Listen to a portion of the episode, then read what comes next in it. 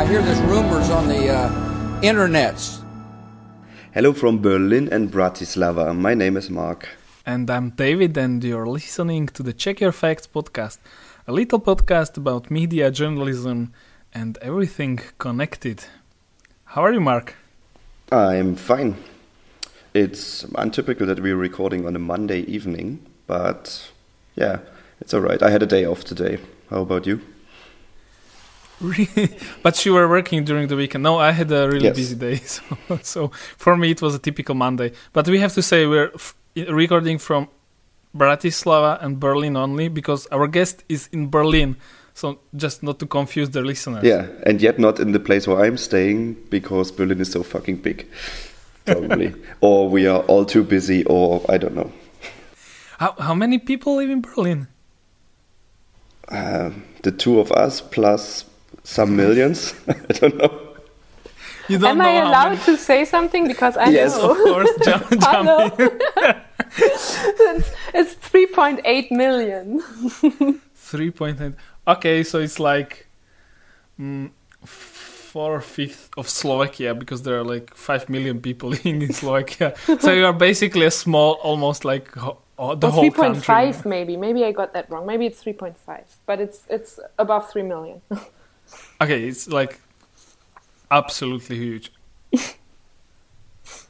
Yes.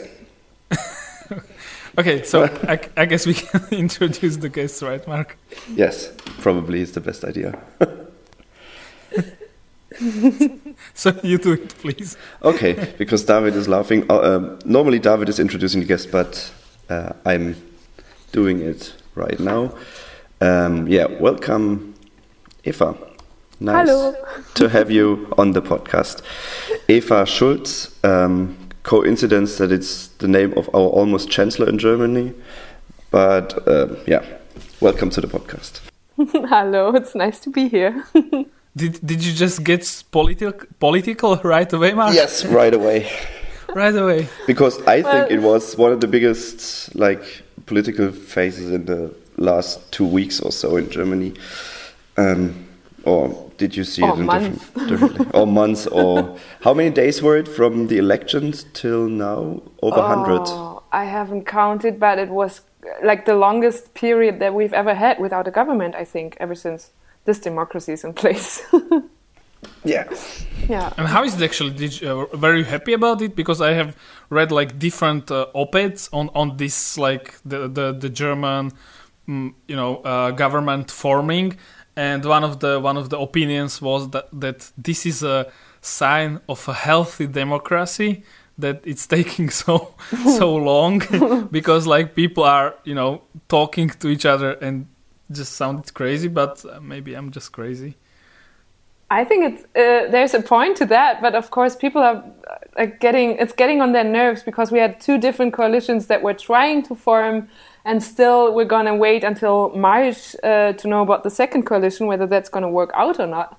So I can totally understand that people right now are rather like not so happy about democracy, but want democracy to be like working in the sense that we finally get some new laws made and things put put through instead of just having this like commissionary government that's working right now and not really able to do something more than just keeping everything going. Okay. um, so we, we, we usually start with a, um, a softer question like how did you get to journalism? But like Ger- German national politics seems to be better. But but no no really like um, could could you tell us like uh, what are you doing now and how did you get to do this? Like the whole, whole your whole journalism story I mean Gosh, the whole. Um, okay, so my name is Eva. I'm 27 years old, and I right now I'm working as the host and also kind of how do you say editor in chief of a young show about politics that's uh, running mainly on Facebook and YouTube, and that's aimed at millennials, like everybody from 18 to 29 year old, because that's I think a target group that is not like one of these how do you say underserved audiences when it comes to politics. And um, that is something that german public broadcasting wanted to change. And then we all got together and, and formed this show which is called deutschland 3000 Uh, we started last summer, just a few months before the election, and that was, of course, a super like hot time in both senses, and was very exciting because um, I got to know a whole new community or build a whole new community, got to know a new audience, and this platform that I'm working on now. Um, and I think what like I I've been working as a journalist since I was 15. Um, started like very classical at the local newspaper. They had this page uh, once a week where teenagers would write about topics that interest teenagers. Um, and I started out there. Um, and then that was at the beginning it was very exciting because for example i got to go to the cinema for free and write about it and stuff like that. And at some point um, yeah i mean when you're 15 it's super cool. Nice um, it's the best. yeah. But what's not so cool is that after a few months the editors came to me and said well we think that young people they don't want to read articles that are longer than seven eight sentences. And I was like, "What?" But that's like that's a good introduction, maybe. um, so I was kind of like angry about that and um, looking for new ways of doing like journalism as a 16 year old i think i was at that time and then the funny thing is that it was my grandparents who came with an article which they had ripped out of a woman's magazine. I think Mark might know it. It's Brigitte Woman. And Brigitte Woman in 2005 had a story about blogs, the whole this whole new exciting thing from the States that was more or less the, the headline. And my grandparent, grandparents were like, Here, we read about that. And Eva, you could just go write about what you want and the length you want, and nobody's going to tell you anything. Just like buy a domain and set up this blog. And that's what I did. And that was probably, I mean, that lay the, the the, the base for, for everything that followed after that because the weblog was the perfect opportunity to just try everything. I would write. I, I did a podcast, a weekly podcast for a year just to try it. I did video blogs before there was even a German YouTube sphere and scene. So you would still post them on Vimeo and all this stuff. I, I did uh, Twitter experiments. I think the, the umbrella above all my work is that I always tried out new social platforms and media and always worked for young audiences. And that was always what, what drove me. And then also what I only recently realized is that starting as a blogger or a journalistic blogger always, but I always was in dialogue with my, my readers or viewers or the users. So I, I don't know any other kind of journalism than the one where you always interact with the community and get their feedback or get their right at the beginning get their input for topics and stories. Um, and that's also I, I wouldn't want to miss that. So that's how it started so what you're what you're basically saying is that you were causing trouble for your supervisors since since since, since beginning, and you've been um, experimenting with anything new, right? Yes, that's. I think yeah, I think so. but I think most of my supervisors weren't so troubled. I, um, looking back, I think it was more that also the fact that I was either a pupil or then later a student, and always doing these the stuff for fun and this experiments, I would always start, and then a year later or so, somebody would would call or write to me and say, "Actually, we're looking somebody who is doing Snapchat reports or who is doing video blogs, and might we please just pay you for what you're already doing, which is of course beautiful because um, that was this way. I, I rarely had to write any job applications or stuff because I always, I don't know, kind of was doing something that then they were searching at a later point. So, for example, my very first job was uh, with Süddeutsche Zeitung. Um, they had they have still this young platform called Jetzt.de, and in 2009. Um, Jetzt they asked me whether I wanted to join them right after I graduated from high school because at that time most of the editorial staff was around the age of 30 and the editor in chief back then was Dirk von Gehlen and Dirk had read a study that said okay uh, around the age of 30 it stops that you are like open to innovation and like you just get more hesitant when it comes to embracing new oh, platforms no. and stuff. yeah. Mark, I don't know. We're we're old. We we can just like stop everything right now. yeah, that's why we're doing that's why we're doing podcasts because yeah. it's an old format. I'm not let's sure. start. I mean, let's start a newspaper. I mean, that's also ten years ago. Maybe one should also do this study among journalists. But what he's what he called me was about was if I he said there's these new platforms emerging like Twitter and Facebook, and I want to move Jetzt there and my, my, my people here are just too slow and could you please be our quota digital native So I joined them as a 19 year old editor, which was, of course, like super exciting. And also, they let me do everything and experiment with everything. I did like Twitter, Facebook, video, and also wrote articles on the site. And that was, yeah, that was the perfect start. And that was always more like that than causing trouble. I hope I didn't cause any trouble for Dirk. okay, sorry for sorry for saying that. It just it just sounded like you know the the, the, the person like the you know the the, the new stu student who comes to the newsroom and we we get them like every half a year and they they're like super excited about everything. Mm -hmm. They mm-hmm. just cannot understand why things are not moving faster and why we're not trying this and that and and yeah okay, i was like yeah. that and I, am like hey, calm down there are processes yeah. ah yeah that's true i was like that too and then when it didn't move faster i just moved i think so i also was this kind of youngster who just moved very quickly from one project to the next which of course gave me a i think very high learning curve but quite recently i also realized that it might be a different kind of learning and a bit different chance of, of learning other things when you just commit yourself to one project and follow that for a longer time than just a few months or half a year or something. But that's also something that I just recently last year started. So okay, but th th there are two two like uh, points I want to ask you. Like first, yeah. uh, so you you mentioned all of that before, but you did not mention, and I read it about you that uh, you started coding like when you were nine years old, right? Yeah, that's true. That was because I was at the like I my father bought his first laptop I think in 1998, so I was nine or eight years old, and I was exploring the web, and that was still this, the time where like the screensavers were part of the most exciting stuff that was happening on laptops. And I was studying screensavers, and then I re- like I still know the sound of a modem, and I, I logged onto the internet whenever nobody needed the phone and explored what was going on there. And then I think my father observed that I was um, painting my first own websites in MS Paint. And he said, okay, Eva, that's not the way to do it. You don't paint a website, you code it. And then he bought me this book, um, HTML for Kids. And that was what I, yeah, I learned coding. Um, that was actually my first foreign language. And what, what's still the funniest part about it is that I didn't know um, copy and paste. I didn't know the, the, the, function. So I would just type all the code that was in the book. And that was, I think, also available on a, on a CD ROM that that came with it, but I didn't understand that I could just copy paste. So I really typed every fucking sign that was in the book, and I think this way I learned HTML very very well. just like, and it took are me, yeah, it took me. Are you still using these skills?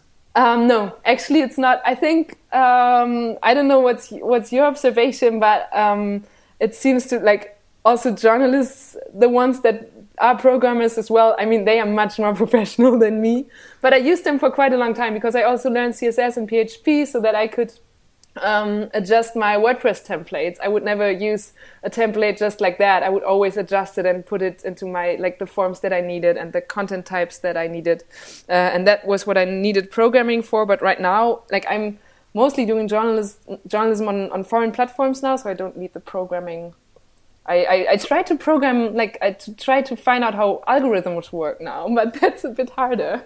Oh, oh did yeah. you find if you find it out? no, no, not yet.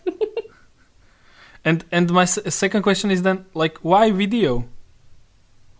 Um, well, video at the, like years ago was just one of the forms I tried out. I think I really tried out until the age of 25. I had tried out everything. I had worked for radio stations. I had worked with online media. I had even um, I was in the development team of the very first German issue of Wired magazine, and there I that was the time when um, there were the first iPad editions of publications would come out. So I, I, developed the print and the iPad edition at the same time. That was also very interesting. Um, and then at some point I got um, the offer to work as a reporter for a TV magazine, a young TV magazine, also aimed at, at young people. Um, and that was just the perfect student job. I could do it besides university. Um, and it was super exciting and super fun. Also, because at that time I basically had no responsibility other than having fun. They would brief me and say, Here, that's the topic of the next show. We came up with this and this idea how about we meet next week in Munich and you meet these and these people and do this and that with them and just do your thing. And it was it was complete. I realize now I have I'm like leading a team and I have all the responsibility. How easy that was back then, and how playful and just such a nice way of working. Um, and of course, I think that made me fall in love with this um, medium. And also now, I mean, if I look at my own user experience and also what I do as a user of the internet, I just I'm attracted to video content, so I try to do video myself. Does that answer everything, David? yeah. Um, well, I, I, was just thinking, like, is is it at this moment is it still video because you uh, believe in that format, or you, you see the future, or is it because of the audience that that you see that that millennials are, um, you know, consuming more content via uh, visuals? Um, a combination of both, I think. I mean, the fact that millennials consume so much video, I think, is also an indicator of it being relevant for the future. Um, and so, yeah, it's a combination of both. And I think, yeah, I think most what we're doing right now with Deutschland 3000 is also um, short videos that just pop up in your in your news stream and or news feed and give you just a two three minute piece about politics, maybe a topic that you normally you wouldn't spend much time on or wouldn't be interested in because so far it hasn't been covered the way that my audience needs it or would it like would would it like want to have like um, so that's i think right now it's great fun to, to just experiment. What is frustrating at some times or some points is that it takes so much time and so many people to do it. Um, before deutschland 3000 i was working as a snapchat reporter and i also produced video in a way, but I could do that completely on my own, like from doing the research to producing to putting it out there. And now we, we are a big team. We're doing research. We're trying to put that we're doing. We're putting out a video like once a week, and it's such it's, it's so much more resources that's going into this, and that sometimes just leaves me, I don't know, flabbergasted. what kind of word was that? Uh, flabbergasted. This way you're like astonished or you ah. Yeah. okay. Um, I think the peak everyone in Germany noticed you was indeed your Snapchat stories. Don't you think that? Um, could you tell us a bit more about these? Um, everyone in Germany, I think, is very much like oh, much everyone in the media scene. Maybe. yeah, maybe. um, I Snapchat came out as a platform, and I noticed it when my a teenage cousin would start using it. And at that time, it, the media talked about Snapchat as like the the the thing where youth would send each other dick pics and sexts and stuff because uh, messages were vanishing immediately and you couldn't see them twice and stuff. And I was just very curious about the platform, not because of the dick pics, but because I felt like, okay, there must be something more. Um, and I started using it, like basically my cousin um, taught me how to use it and how to do the like first steps. And then at some point I, I thought, okay, you must be able to do journalism on this platform. And then I experimented a little bit with stories.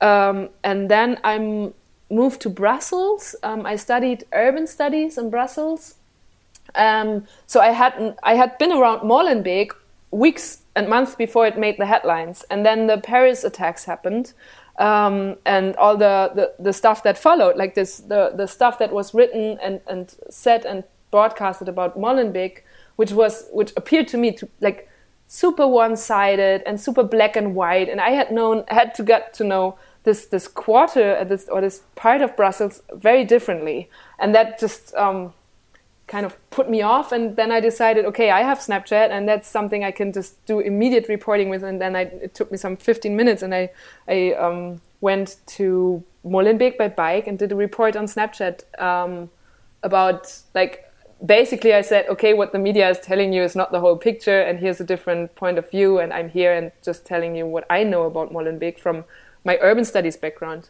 Um, and then i uploaded this video also on Facebook and Twitter, and I think that's what made it then go like mini viral among the media scene. Because obviously they are like they weren't following me following me on Snapchat at that point because it's so hard still to go following on Snapchat and to just to put out stuff that you do there to share it um, on other platforms. I mean, the recent updates, I think, worked on that, and you now can share it outside of Snapchat, but still. Yeah, but to be honest, pain. I have no idea because I I don't even have Snapchat on my phone anymore because Oh. I think it's just not. Also, the way I see it, it's just not relevant anymore right now. But also maybe because I'm now working for 20 plus year olds, and that's I like we. When I then later worked for the Snapchat project, that was also by uh, ARD and ZDF, the public broadcasters, um, where we did a news channel for teenagers on Snapchat. We we very quickly realized that there's really this age gap of around 20 years. So if you're above the age of 20 years, you would just go use Instagram stories, and if you're under the age of 20 years, you would still prefer Snapchat. And I'm not sure whether it's still like that because I stopped working with them a year ago. But at that point, to me, like Snapchat, when Insta stories became big, that was just, yeah, the death to Snapchat for me at least.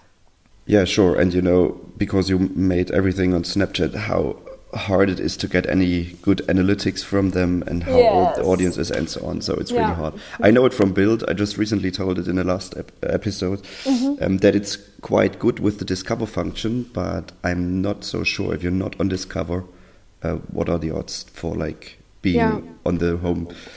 home And oh, I- no, there is no home screen anymore, but the, this like side side Yeah. screen. I don't know if you have you haven't probably seen the newest update of Snapchat. No, no, I Then- haven't, and I have to say, like, I don't, I don't want to like uh, be now the the Snapchat hater. I love Snapchat, and I'm super sad that it's just not as relevant anymore for my audiences. Um, because there were so many beautiful possibilities of doing like creative storytelling and being doing the, like this this DIY aspect that it had to it that I'm really missing on Instagram because on Instagram everything has to be so chic and shiny. And I, I, I would much prefer Snapchat to be the, the platform to be, but in my view, it's just not it anymore. And do you, do you really think that uh, it has to be like so much polished on uh, on Instagram? Because I see, for example, um, I I don't know. I think Guardian they're using this like really like almost like homemade visuals sometimes, but.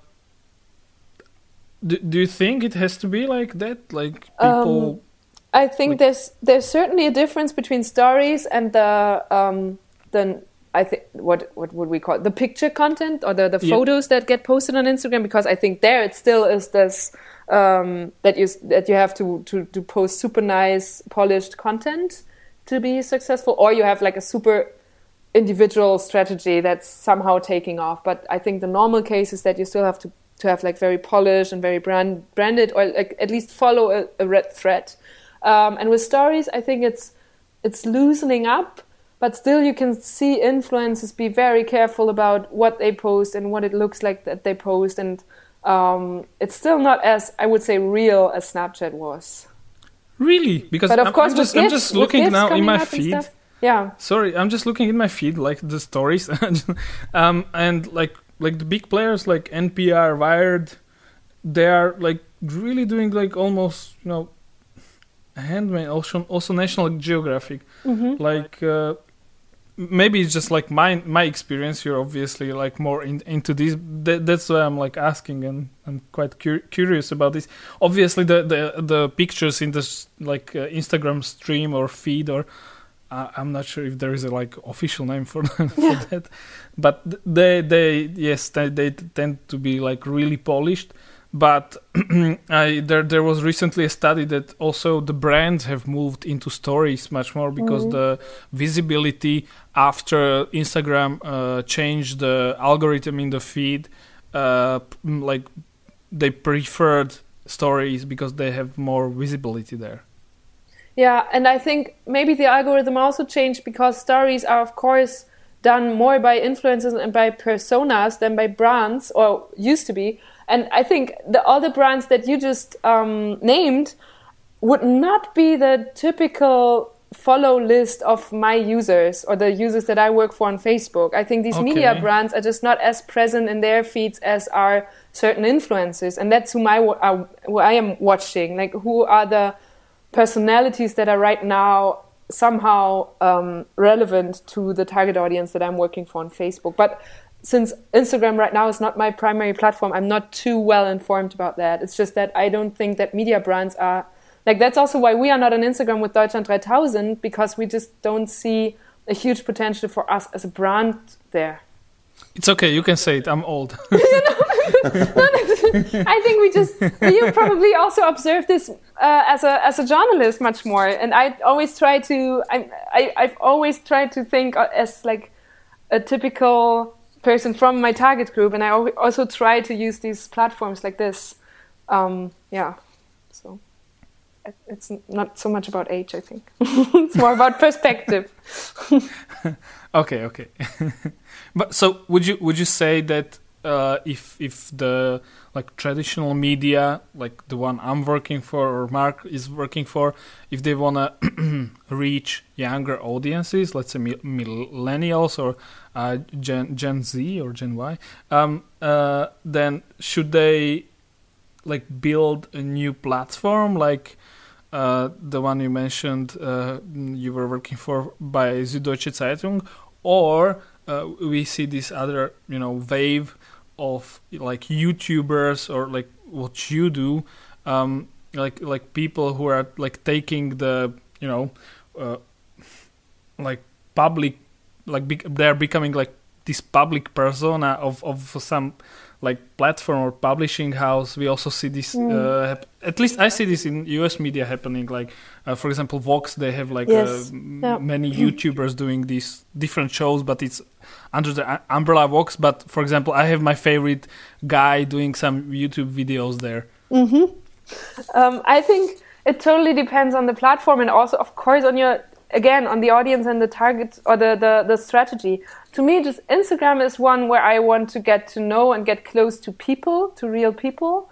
And if you have as a media house if you have a, a branded channel but you give me recurring personalities then that might be a thing. I remember following on snapchat the new york times no not new york times uh, the new yorker and the new yorker has this the, this awesome couple um, who is doing who are doing the the um, cartoon section. Uh, and I remember Colin with cartoons, and Colin would once a week give me an introduction into this week's uh, cartoons from the magazine. So he was there coming up again and again, and I got to know him, and I got to look forward to the day that he would show up on the channel. So if you come up with a strategy like that for Insta stories, and it sounded like the Guardian or somebody are doing it, um, then I think that could work. And on Facebook, for example, it's a completely different uh, spiel um, because there you can have uh, this thing that we are following for different reasons with um, a person in front of the camera, but at the same time, at Deutschland 3000, we recently went viral with a video that I wasn't in,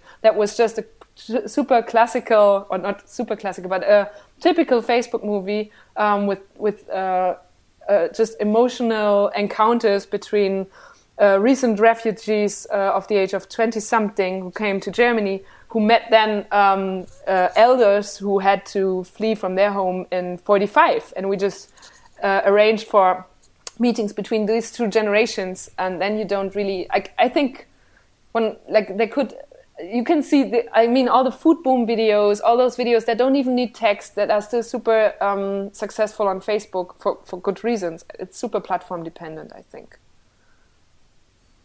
Hmm. Okay you skeptical? no, no. I'm I'm just I'm just thinking about this because uh, I'm I'm like working in this like uh, let's say that our tr- traditional media arm of this publishing house. So I'm not like thinking about like how about like reaching y- younger audiences uh, or, or stuff like that. So that that's why I'm like asking these questions because I see different strategies and there is like no no um, you know one there is no recipe for doing it right. Yeah, and I think if you're working for audiences that are like way above the age of 30 or around I don't know. I don't know what's the average age of the audience that you're working for online because then they are probably not used to or not so attracted or interested in personal stories or subject, subjective storytelling, uh, which is so super um, uh, successful with with young audiences and millennials in Europe right now. Well, the the well, it's mostly like white white men over 30 mm-hmm. or like forty, uh, so it's like they're really traditional. But I'm um, um, we have we have like a um, uh, platform dedicated for younger audiences, but but they they I would say they stopped doing like that much video production. Uh, uh, also because the Facebook algorithm changing, Yeah, and course, o- yeah. obviously in Slovakia uh, it's kind of at, at the moment because of the explore feed, Yeah. it, Facebook is almost de- dead. I would Is say. it? Also I for mean- that, yeah. I mean, it's, it's broken. It's it's broken. Do you do do you have this thing that you see the first post in the Facebook feed twice? Uh, no. Do you So So have that this has been happening in Slovakia for three or four weeks. Uh, everyone reported it, and it's just like not getting better. Like every day, you turn on your Facebook, and the first and the second um, post are the same, and and and Maybe, th- maybe there is, they are so good. Yeah, yeah, yeah. yeah. Pe- pe- people are really mocking it at, at this moment, and uh, actually, some people found out there is Twitter, and they started Mm. using it. Oh, that's Which- interesting. That's Right? super interesting that they move platforms. Ah, and uh, did your people then just stop producing and posting video? I mean, how do you do? You just reallocate people also in the teams then, or So we what have are they doing now? well, we started doing podcasts. Uh huh. Uh, which, which, which, but we are not uh, like obviously reaching uh, very young audiences. It's more like again the, the our traditional audience. But uh, for younger people, it became like um, more articles uh, to read, like uh, these BuzzFeed style articles. So less less video because no one was watch like almost no one was watching about much fewer people and the video is um, because Slovakia is small so you you cannot scale it then you cannot be adding advertisements so so so so there's just like not a business model behind video um, for a private company at this moment Yeah. in a small country Yeah. uh, obviously, it's different when you work for for public media, but uh, I would like to like uh, know your take on this, like how to monetize uh, video. well, that's a problem that I'm not too um, uh, occupied with. Obviously, because I'm working for public broadcasting, and that's uh, I know that this is a huge privilege, and I'm very very happy that it's not a thing that I have to deal with every day. I think Mark could talk much more about this. No, Yeah, no, you couldn't. no, because I'm just here for four weeks, and before that, I was working for public media. So Ah, okay. I, I was that guy who was always explaining it to David. yeah, okay. So no, I, I don't have the perfect solution, obviously, because otherwise I would be rich right now, probably. You're very, you're very, de- Okay. yeah, you're very dependent on the platforms because Facebook changed it now from, I don't know, from uh, 90 seconds to more. I think video has to, a video has to be like more than 90 seconds to monetize it. So you're very dependent, and on your own website there is no way besides like ads on the site or mid. I don't know if mid rolls are even available in our players, but pre-roll ads. Um, yeah, but it's hard to monetize. So if there's no solution from Facebook or Snapchat or Instagram or Yeah, Twitter. You just move on.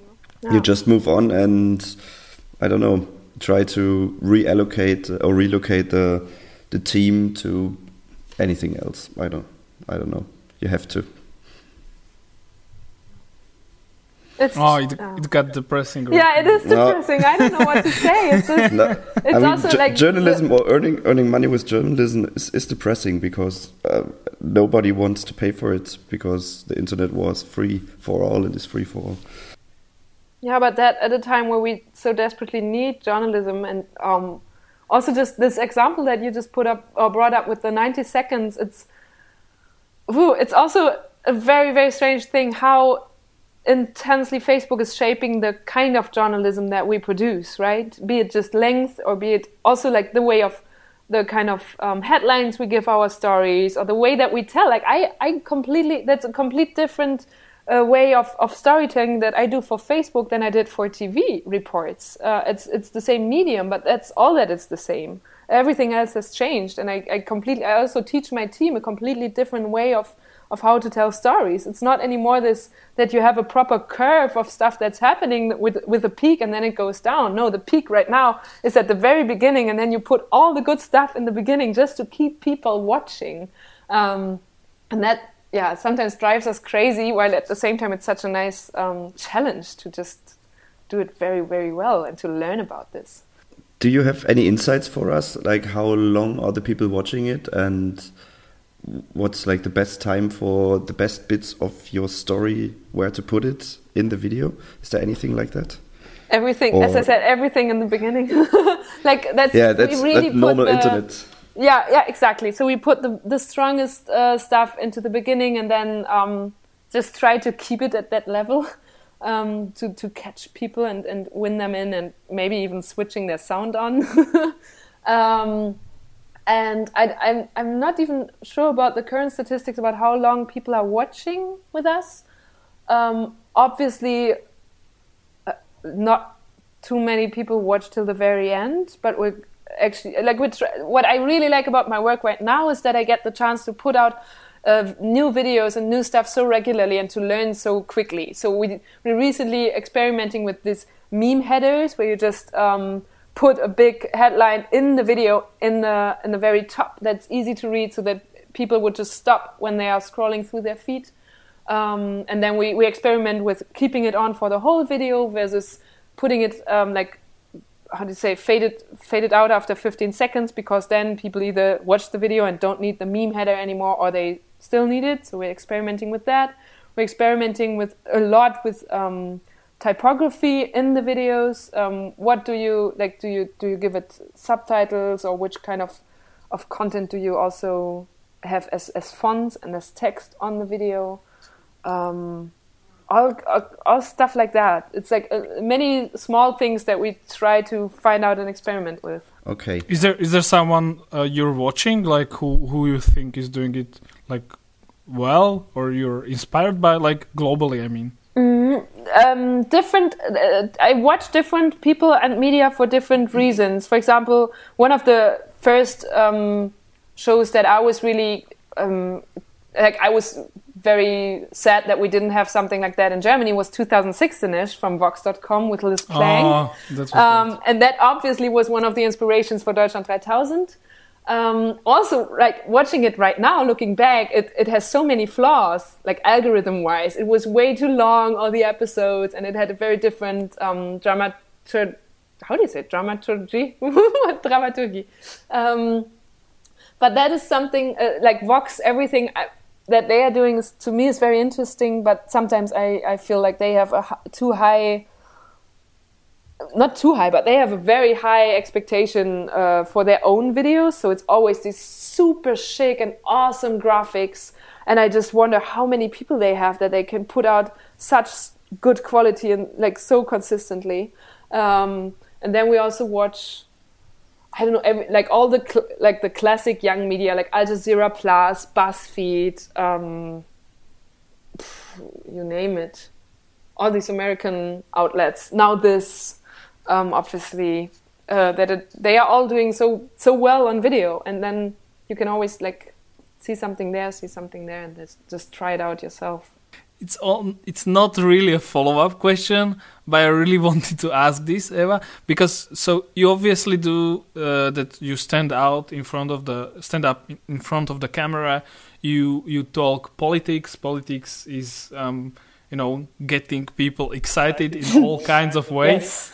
and and so you get you're getting obviously feedback and and and the feedback i guess is not always like positive. You always have these two sides. And um, there there has recently been these reports when like youtube and and their policies regarding online harassment and and and all the stuff like this. Like how how how do you see it? And do, did you experience some of this? Or you know if if you like want to talk mm-hmm. about this. Yeah i'm super lucky because I'm almost not experiencing any of this yet.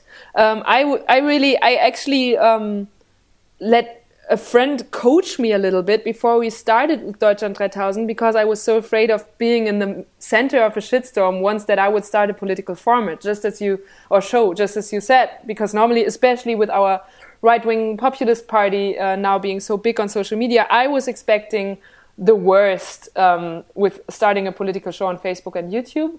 Um, what's happening on YouTube is pretty bad because that's really uh, like a comment culture that we have somebody doing social media and he always tells me, okay, Eva, I, I got a, um, uh, a few comments for you to look at, but maybe just on Monday and not before the weekend. um, so it's very, again, it's very different from platform to platform. Um, what's happening on Facebook, and I'm still surprised and astonished, but like pleasantly surprised by this, is that we have a super um, constructive um, and and like very like really dialogue going on in our Facebook comments. People are discussing with each other and they're discussing about different opinions and positions. And maybe something for like most of you listeners are not going to know Deutschland 3000. What you need to know about that is that it's not a simple info show. So I'm not just telling people this is happening, but I'm also taking a stance or a position about the stuff. And with the, the, the thought behind that is that we want to help young people form an opinion, which is not to say that they have to be of my opinion, but quite the opposite. I want them to be maybe even provoked or to just be brought to new thoughts. And that's exactly what we're seeing in the comments that people say, well, I do not agree with everything, but you sparked this new thought. Uh, or this new idea, or here's another argument that you haven't thought of. And uh, to me, it's so really, I'm super thankful to see this. And uh, on the personal side, like being a woman on the internet, obviously there's a bit more to to complain about, but still, I think I'm really lucky compared to many of my colleagues um, and what's happening on, to them. So I'm quite fine right now. wow. Okay. Yeah, it, I know it's super. It's um, special, and at some time I, I wonder whether we're just too small for any trolls to be uh, trolling on our on our page because we have right now we have some 23,000 subscribers or so and that's obviously not the biggest stage in Germany for right-wing trolls or left-wing trolls or any haters um, and they always look for a big stage right? So maybe that's it and in a few months I'm going to be in the middle of my shitstorm finally but so far I'm just enjoying the the nice discussions that we have there. Okay congrats. Congrats so you decided to do it on Facebook as a Facebook format, but you're still on YouTube. Why did you choose to also be on YouTube with Deutschland 3000? Mm, that's a policy by my station. Like the, it's a ARD and ZDF founded this young content network. It's called Funk, and Funk is having a certain, not too small budget uh, once a year or every year to do uh, many different news shows for young people. And it's not happening on TV anymore, which is super special and new for public broadcasting in Germany. But it's only happening on the internet. And every show, I mean, right now there are about 40 to 60 shows, channels, not only info but also uh, fictional shows or comedy or entertainment stuff. And they all have to define one primary and one secondary channel that they are happening on. I think that that's a super clever strategy on the one hand because um, before Funk started started in Germany, it was often this we do something we're doing something young now and that's why we're on every platform at the same time and that's just not so productive and also not good for the stories that you want to tell if you have one story and you put it on facebook twitter Snapchat, Instagram, and YouTube, uh, I can almost guarantee you that it's not going to work out so well. Um, and that's also what they saw. So they now um, prescribe to their shows and formats and brands that they are launching that they all have to define one primary um, channel or platform, and that's Facebook for us. And then because there's also the need of a secondary platform, we chose YouTube.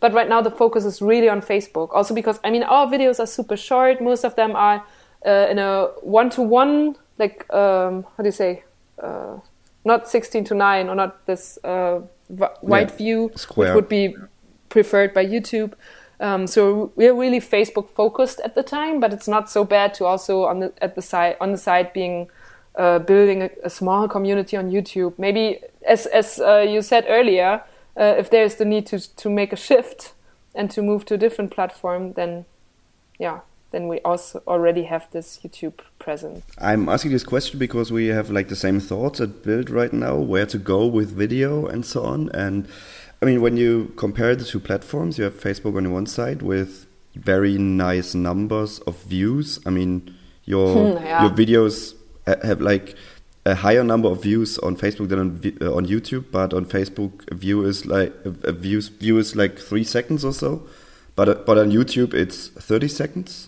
So wouldn't you love to go there where there is like quality view time and not the the algorithm newsfeed view time, which is like automatically starting videos and scrolling over?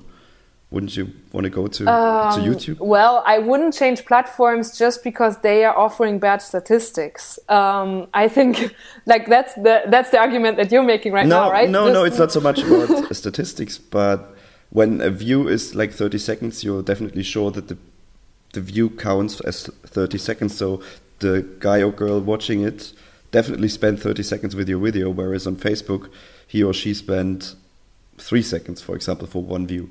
So. Yeah, but uh, I I hope that most of them will stick for longer than yeah. three seconds. So I think um, it's uh, it's again. So which platform do you, uh, which which audience and which target group do you want to reach, and what's what's the strategy? Do you want? I think on YouTube, the big chance and what's really nice about YouTube is that you can build a community that then is really involved and engaged.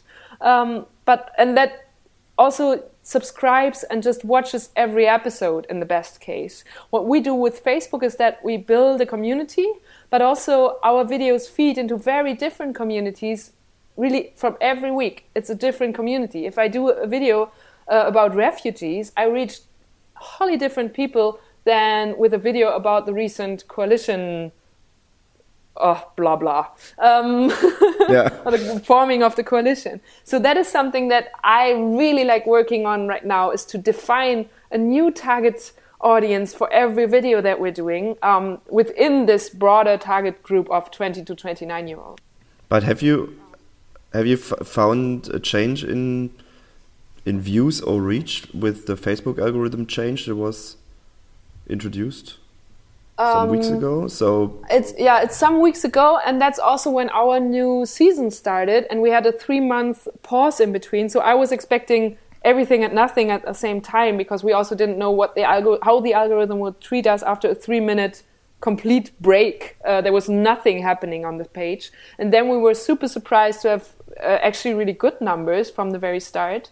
Uh, we pushed it a little bit with, with money, which we hadn't done before because uh, during the election, yeah, we just wanted to try out how to build a community without even even putting money on the on the um, or ads on the on the videos, and that worked out actually pretty fine. And then the station that just um, did some marketing or just how do you say some ads um, to to to make people aware of the start of the new season. What we are like we just shifted in strategy a little bit because what's said about the algorithm is that it now not favors shares so much anymore, but rather wants to see engagement and discussion, right? So you want to have rather than shares and likes, you want to have a proper discussion and want to generate comments. But your videos are perfect comments. for discussions, aren't they? Yeah, and that's what we're focusing right on uh, uh, right now because um, earlier we would also focus on shares and see we always ask with every video that we're planning is who's going to share that and now the most important question is what's the kind of discussion that we can generate under this video so that's actually a shift that we are and again following the algorithm with um, and yeah so it's it's a rather small change maybe uh, compared to like uh, changing view counts um, because that's something that's for, to me it's hard to compare. But I was surprised to see. I mean, our second video just went through the roof and had 3.5 million views. Wow. So I, I really can't complain. uh, I, I, have a question regarding uh, the platform because. Um, in my point of view, YouTube is a much better discovery uh, platform. Yes. So, like, you don't actually really know who we, will end up like uh, watching your videos on YouTube, but somehow their algorithm got like so good, I would say, that it it it finds the right people. On the other hand, Facebook is more like about the the community itself. So if I like your video, I will be sharing it like till the end of times because I, I, I like I like it, but uh, don't you see like you could you like so? be growing? You really think so? So you think that somebody like uh, uh, uh, like let's think of a typical Facebook fan of let's say Deutschland 3000 that he would share every video that I do? That's what you're observing, like with your Facebook feed? Well, when we were doing like like videos for young people, like mm, I I can now say like the John Oliver style videos, Yeah. you know, like making fun of like the recent news and uh, you know, uh, yes, it was like almost the, the same people sharing, liking it, and it it it grew, but it had obviously we're a small country and there was like the the, the maybe the echo chamber effect is that much bigger in, in a small country. And so it it reached a top you know? So so obviously there was like one one hit at a time but not like always. But in my opinion it was like uh because the, the youtube as a platform um if you if you're hitting the right keywords and the you know the right emotions over there uh, obviously it's much much more like algorithm oriented and like w- what kind of words you're using and like uh, yeah, the yeah, length of the video. like the whole, yeah, but but the the the long tail of the video is like so much like bigger that like the old all also the videos which are like years older still work and still are are getting watched by people. And i can't remember on facebook watching a video that was like older than like 2 weeks or a month you know yeah, yeah. That's true, and that's also part of the frustrating. Uh, yeah, that's the frustrating part about that work. Um, but I think I I observe quite the opposite. I mean, obviously YouTube isn't about shares, but what I would think is that if you once you subscribe to a YouTube channel, you're much more likely to watch every video than if you subscribe or are a fan of a Facebook uh, video channel, especially because, like at least with us, uh, not everybody shares every video. Uh, quite the opposite. You uh, like for me to have this to to crack this burden of uh, sharing something, I really have to be either 100% on their d'accord with it, especially like with our opinionated politic videos, um, or it, has to strike a chord with a certain emotion that I want to share, or it has to have a certain information that I think I'm the first to to get to know, or the first one to to learn about this argument. I want to share it with my my peer group and my community and share them hey i'm a first mover. This is i'm sharing this argument with you because maybe you want to you want to learn about it or you want to share this emotion with me. And that is certainly not to happen with me weekly on a weekly basis with the same publisher. Um, so that's why we always think so strongly and much about okay who is going to share this emotion um, whom are we going to touch with this the most okay makes makes sense mark can i can i have a last question or you want You can have a last question. We You- really I- running. out we're really run, running out of time. this, this is like this is like super quick like super quick question No, we. So- uh, you can take your time. When it's interesting, it's interesting. So uh eva um horizontal versus vertical video like is it is, is it in Versus your view square- of square generational video. question or Don't miss square- square video, or squ- okay i'm I, i'm sorry I, I just okay I, I forgot the square video especially on Facebook. yeah, exactly. It's, yeah, it's a perfect answer because I'm doing square video now. I don't have to decide anymore. But obviously, I would say, I mean, with us, I think. Oh, I don't have the proper numbers. I think 50% of our video is watched uh, on the mobile devices. So I don't want to have horizontal view anymore. It's like not on social. Obviously, I want my Netflix horizontal, but um, like with with social video, to me, like yeah, square or or vertical, just to not have to move your phone and to turn your phone because nobody's doing that anymore. uh, but Um, square square is like you know avoiding the answer yeah, but square is this, that's the perfect solution. It's exactly that. You don't have to make a decision anymore, and it's perfect because it's it's taking up the most space on your screen, and it's yeah. like in my in, in That's- yeah. okay I think no. I think I think I think if I gave gave the answer earlier in, in the podcast when she said like you have to look for out for your audience, target group, and platform. Uh, when you're producing a 90 minute movie, it's one of the most beautiful things to have it like in a cinema, super wide screen.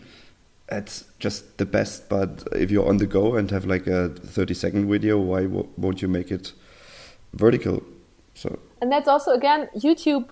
To me, is very interesting because it's partly social, but it's mainly to me uh, and what I observe with our users a laid back medium. I recently in December I was um, on a very big German YouTube channel as a guest, and people uh, that was a longer show. It took like some hours. It was crazy. Uh, the, and, pen and, paper. People would, yeah, the pen and paper with Rocket Beans, and um, people would send pictures on Twitter where they had um, they watched it on their TV screens and up like on the big TV screens in their living rooms and uh, laid back. They they did like they had their second screen phones, but obviously that one needed to be in horizontal and wide and nice quality and everything. But I am afraid nobody's watching my content on TV screens except for maybe my parents at some point. but um, uh, other than that, it has to be square and uh, to be optimized for mobile. So, yeah. Sorry, David. no, no, I'm just like, okay, okay, I, I, I totally get it. But like, if if I knew that my audience is maybe seventy percent mobile, it would be a shame, in my point of view, obviously, not not yours. Like, not use the whole screen of the mobile. You know, that's that's my problem with the square video. It's like on on either side so you're like not using the full potential of the mobile yeah but i think then still uh, square is the best compromise because if you still have a huge percentage of people watching it uh, on their laptops or uh, tablets then i mean you can also have a very good tease and title and work with more like that's also stuff that can attract people to watching the video turning the sound on. So i'm i'm not too i don't feel too bad especially because when I uploaded my Snapchat stuff on YouTube, people would watch it, but they would always complain about, could you please turn your phone? What are you doing there? Why is this vertical? And that's, I mean, that's the perfect example of how you have to produce for the, the for the um, for the platform, and for each platform, you have to to put out the content, not just like I don't know, distributed everywhere in the same form. You have, if you have five platforms, you have to have five different pieces of, of, of uh, content and data that you put up there, even if it's the same story. Okay, I'm convinced. I'm in the square square you know group now. Like very good. Yeah, maybe there will be some kind of technology that allows us to like produce one video and it somehow magically transfers it from there to there and then transform it from vertical to horizontal. We don't know yet. Maybe Elon Musk is working on this right now. well, actually, the how how did they call it? The snap the the content that you would or the video that you would produce with the Snapchat glasses. There, where you could turn around. Oh, the, the circle, a circle that, one. That was actually a first try at that, I think. Okay. Yeah. I almost forgot about that, but but the yeah the, the... exactly exactly. oh, you got me! You got me so bad. no, but that's exactly that's so that's such a pity because again that was like the spectacles were so much better than the Google Glass, and they were also so innovative. And Snapchat at so many points has been so innovative, and still they're getting sacked by the bigger platforms, and it's it's it hurts to observe that, and still yeah nobody's wearing spectacles in Europe, right? No, I haven't seen anyone. Like only only Americans who come to Europe. There. And Richard Richard Gutjahr. Yeah. okay, I guess I guess that's I that's someone from Germany, right? Yes. Yes, that's a German journalist. Yeah. Okay. Sorry, David, but um, yeah, don't be sad that you don't know. Maybe we can invite him one time to talk about the Snapchat glasses. Mm, no. well, there's a lot to talk about with him. Yes, so, that's yeah. true. okay, I'm sensing something here, but let's just leave it there. And uh, I guess like our time's up, right? Yes, unfortunately, we are over time, but it's all right. because okay. yeah, audio is I don't know. We have time and time and time, and yeah maybe the listeners stop listening, but then we still had fun. Um. yeah, I I mean, in the end, we're just doing this for you and me, right? yeah, exactly. nah, not really. Um, okay, Eva, it's it's been, it's been great, and um, thank you for taking the time. Even so Yes, this so was late fun. Monday. Thanks evening. for having me. Oh, oh, of course, we almost I almost forgot. Are you coming to the International Journalism Festival Oh, in thank you. Oh yes, I will. I will. Um, I will come. We actually have a, a panel there with uh, many different shows from Funk, so from the Content Network that I'm so, part of. so you're a speaker? yes, I'm a Ah, speaker there. perfect. I- I okay, Mark. every- now, now we are every of definitely a branded podcast for the because like every speaker in the like past That's two or three months uh, has like on our, our our guests have been invited to be speakers. Yeah, But that's but- awesome. Then we should have a meetup there. Yeah. Like uh, make it a check your facts meetup. Now, now I guess we we have to do this, Mark. Yeah, probably. Yes, please. okay, okay, we'll we'll. uh, Great. Okay. Okay, thank, thanks for this, and for all of you listeners who stuck with us, and uh, you're, this is your first time listening to this pod- podcast. Please be sure to subscribe. There, are, there will be new great episodes coming every week to your favorite podcast app, and uh, you can follow us on the social platforms. And what else is there to say, Mark? Don't forget to always check your facts. Yeah, Especially that's now. important, especially Yes. now. Thank you, Eva. Okay. It's been great. Thank you. Thank See you in you. Perugia. See you. Bye. Bye.